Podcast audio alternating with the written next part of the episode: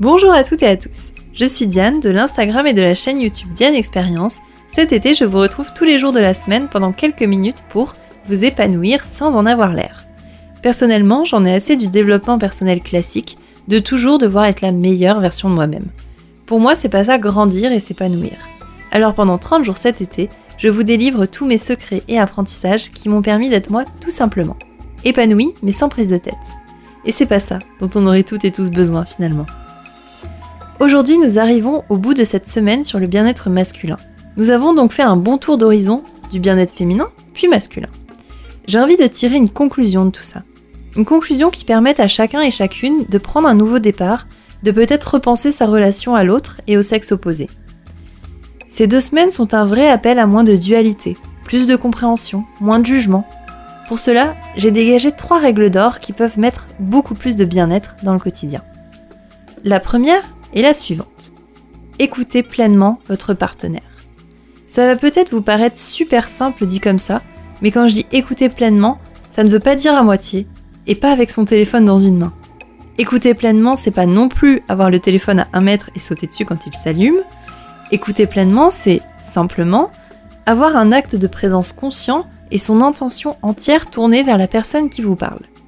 La plupart du temps, on n'écoute pas vraiment l'autre pour le comprendre, mais plutôt pour voir quelle réponse on va bien pouvoir lui donner. Écouter l'autre sans jugement et sans, sans arrêt ramener son avis est finalement quelque chose de très rare si on y réfléchit.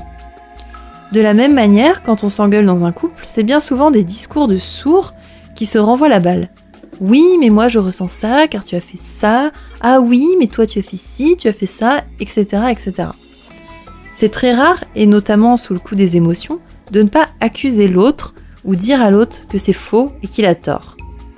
Écouter pleinement, c'est aussi, pourquoi pas, s'intéresser à la communication non violente et faire en sorte de l'appliquer au quotidien. D'ailleurs, ceci nous emmène à notre règle d'or numéro deux, qui est « ne pas laisser les tensions s'accumuler ». Je sais que c'est beaucoup plus facile à dire qu'à faire, et franchement, je ne suis pas irréprochable non plus. Mais autant que possible, ne laissez pas les situations s'envenimer toutes seules. Bien souvent, ça part de choses super idiotes, de malentendus, de trucs vraiment tout bêtes, qui en s'accumulant créent des tensions. Pour éviter cela, vous pouvez justement utiliser la communication non violente et dire ce que vous avez sur le cœur avec beaucoup de bienveillance et de neutralité. En utilisant la communication non violente, vous faites un pas vers l'autre et vous pouvez entretenir de meilleures relations. D'ailleurs, c'est valable dans un couple évidemment, mais aussi pour absolument tout type de relation. Ne laissez pas le temps former des boules de contrariété, et le plus possible, soyez simplement sincère et non accusateur dans vos propos.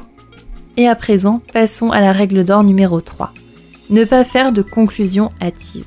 Et oui, cette dernière règle d'or pour moins de dualité va être de ne pas tirer de conclusions hâtives ou encore de vivre avec plein de préjugés sur les autres. Peut-être que vous avez comme croyance que tous les hommes sont des pervers narcissiques car vous avez déjà eu des mésaventures, mais non, c'est pas le cas. Peut-être que vous pensez que toutes les femmes sont manipulatrices, et là encore c'est faux. Ne laissez pas vos précédentes relations entacher vos croyances sur les autres. Faites en sorte d'être le ou la plus lucide possible, et avancez avec le moins de hier possible. Je termine cette chronique en faisant une petite dédicace à ma maman, qui m'a inspirée dans la création de cette chronique. Merci à elle. Notre semaine se clôture, et la semaine prochaine sera déjà la dernière de notre programme.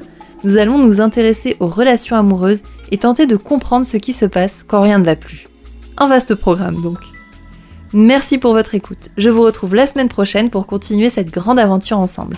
trente jours pour s'épanouir sans en avoir l'air. Rejoignez-moi sur mes réseaux sociaux, vous tapez Diane Expérience sur Instagram et YouTube et on se retrouve là-bas. Prenez soin de vous, à demain.